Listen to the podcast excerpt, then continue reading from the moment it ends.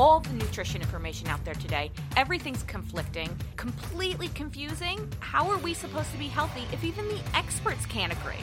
This is Outspoken Nutrition. I'm your host, Laura Timbrook, and we're going to break it all down. Hi, guys. Welcome. Happy Friday. Every time we turn on the TV or we go into the checkout at the grocery store, we are inundated with different diets, what foods we should be eating, what foods we should be avoiding, and often this information is conflicting one another. So, how do we know what we should follow? Everybody's an individual. All that information is out there because it works for somebody. But because it works for somebody doesn't mean it's going to work for you.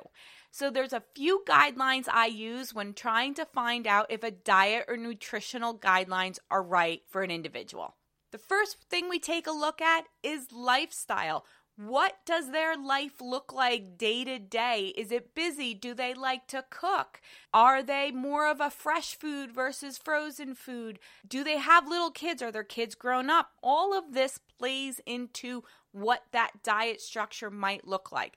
Listen, if you're trying to fit a very detailed diet like a microbiotic diet into a busy five person family with young kids in sports, I'll tell you right now, you're not going to succeed on that microbiotic diet. That is a lot of work on that diet. Why that type of diet's not going to work? It's just too stressful. Listen, stress will overwrite all the good we are doing. If you're single, in your 20s, living in New York City, microbiotic might work for you. So, we want a diet that's going to fit your existing lifestyle we already know anytime we make dietary changes, we're going to have to change our lifestyle a little bit. We just don't want to change it drastically. If we change it drastically, we lose that sustainability aspect and you're not going to stick to it. The second area I look at is heritage.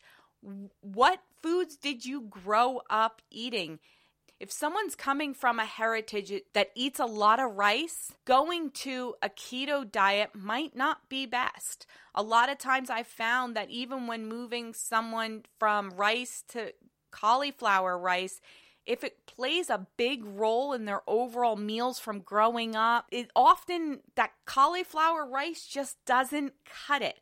We start craving it and then we go, overboard. So I might look at something more of like a Mediterranean type diet for someone coming from that type of heritage.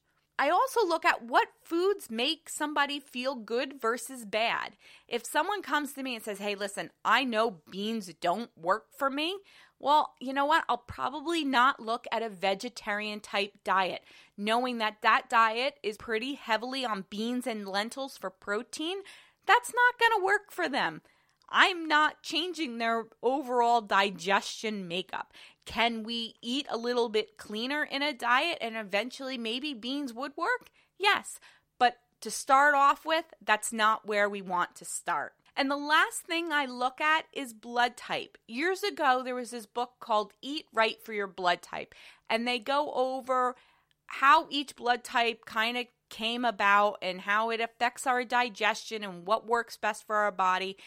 While I don't follow that diet specifically, I do use it as general guidelines. If someone comes to me with an O blood type, and according to that book, O blood type is more of your true meat eater.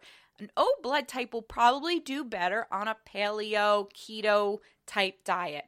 Where if someone's coming to me with an A blood type, they are more of your vegetarian type eaters. So putting them on a keto diet might not work, but yet something like a Mediterranean diet might work really well for them. So we just use it as an overall guideline, and it's really simple. If you don't know your blood type, you could do a few things. You can call your doctor, they might have it.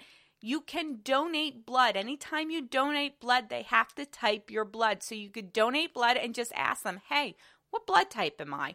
Or you can go on Amazon and order a blood typing kit. And I'll leave the link for that in the show notes. So I hope this information helps you out a little bit. If you have any questions or comments, feel free to let me know. If you think this episode was useful and somebody else you know might benefit from them, make sure you share it, rate me on iTunes, and don't forget to eat your effing veggies. Talk to you next week.